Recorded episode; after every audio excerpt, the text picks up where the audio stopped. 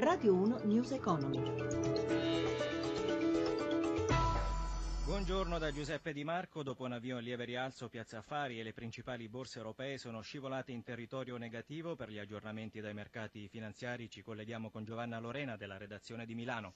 Restano tutti negativi, i listini europei avvicinandosi a metà seduta, Milano meno 0,73%, il listino è appesantito soprattutto dal ribasso di Eni, meno 1,2%, A2A meno 2% e eh, dai cali di diversi bancari, Intesa, San Paolo, Ubibanca, Unicredit cedono intorno a un punto e mezzo percentuale, acquisti invece su Ferragamo e su Fiat Chrysler entrambi in rialzo dello 0,7%.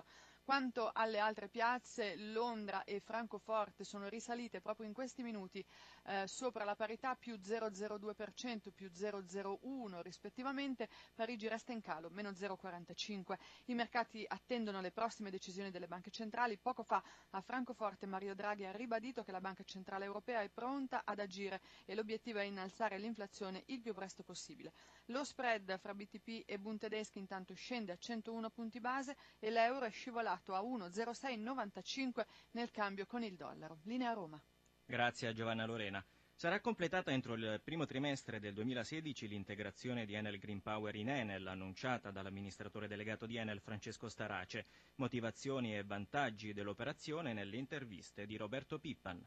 Starace quali vantaggi avranno gli investitori e quali vantaggi avranno i consumatori. I vantaggi saranno per gli azionisti di Enel Green Power e per gli azionisti di Enel. Per gli uni e per gli altri abbiamo in questo momento una combinazione che crea valore. Perché? Perché Green Power ha dimostrato di avere una capacità di sviluppo di progetti, una capacità di costruzione e gestione di progetti che in questo momento supera le proprie capacità di investimento. Aggregandosi in Enel può finalmente dispiegare questa capacità di lavoro per tutto il gruppo e anche per gli azionisti di Green Power che a questo punto prendendoci azioni dell'Enel si vedono diventare azionisti di un gruppo più grande. In Italia in questo momento Power sta riproponendo un altro step di crescita nel campo della geotermia, siamo molto attivi nelle biomasse. Green Power cercherà di interpretare al meglio il futuro ruolo che l'Italia vorrà darsi nel campo delle rinnovabili di seconda e terza generazione. Però bisognava anche procedere con delle razionalizzazioni. Le razionalizzazioni e semplificazioni prendono atto del fatto che la riorganizzazione che abbiamo messo in atto 14 mesi fa sta funzionando molto bene, quindi abbiamo un'accelerazione delle efficienze che pensavamo di ottenere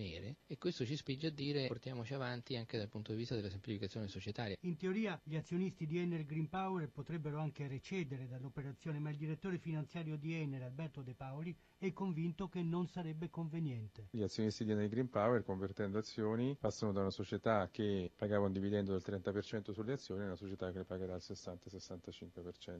Quindi più dividendi in futuro? Sicuramente più dividendi, anche più crescita. Ricordo che il titolo di Enel Green Power, prima di cominciare l'operazione, girava intorno a 1,75, viene convertito a 2,02, quindi sicuramente nell'ultimo mese diciamo, anche gli azionisti di Enel Green Power hanno avuto e avranno un buon ritorno da questo tipo di operazione.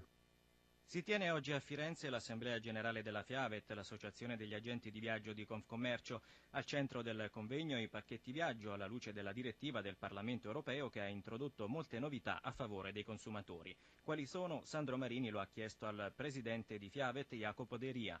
Le normative alzano l'asticella a favore del, del, consumatore, in particolare ci sono due o tre cose importanti, c'è quella relativa al fatto che nel caso di calamità naturali o di guerre civili o di situazioni particolari in un paese, l'operatore che ha ehm, organizzato il viaggio debba pagare a un massimo di tre notti al consumatore che non può tornare diciamo così, nel proprio paese in quel momento. In questi giorni non si può non parlare di terrorismo e dei suoi effetti. Quali sono i riflessi sull'attività delle agenzie di viaggio? Per quanto riguarda Parigi in particolare c'è stato un importante calo delle prenotazioni, si parla circa un 30 40%. Per quanto riguarda le altre destinazioni, a dire la verità invece non ci sono stati cali significativi e un leggero rallentamento solo nelle prenotazioni, ma che stanno comunque andando avanti sia per le prenotazioni di Natale che il Capodanno.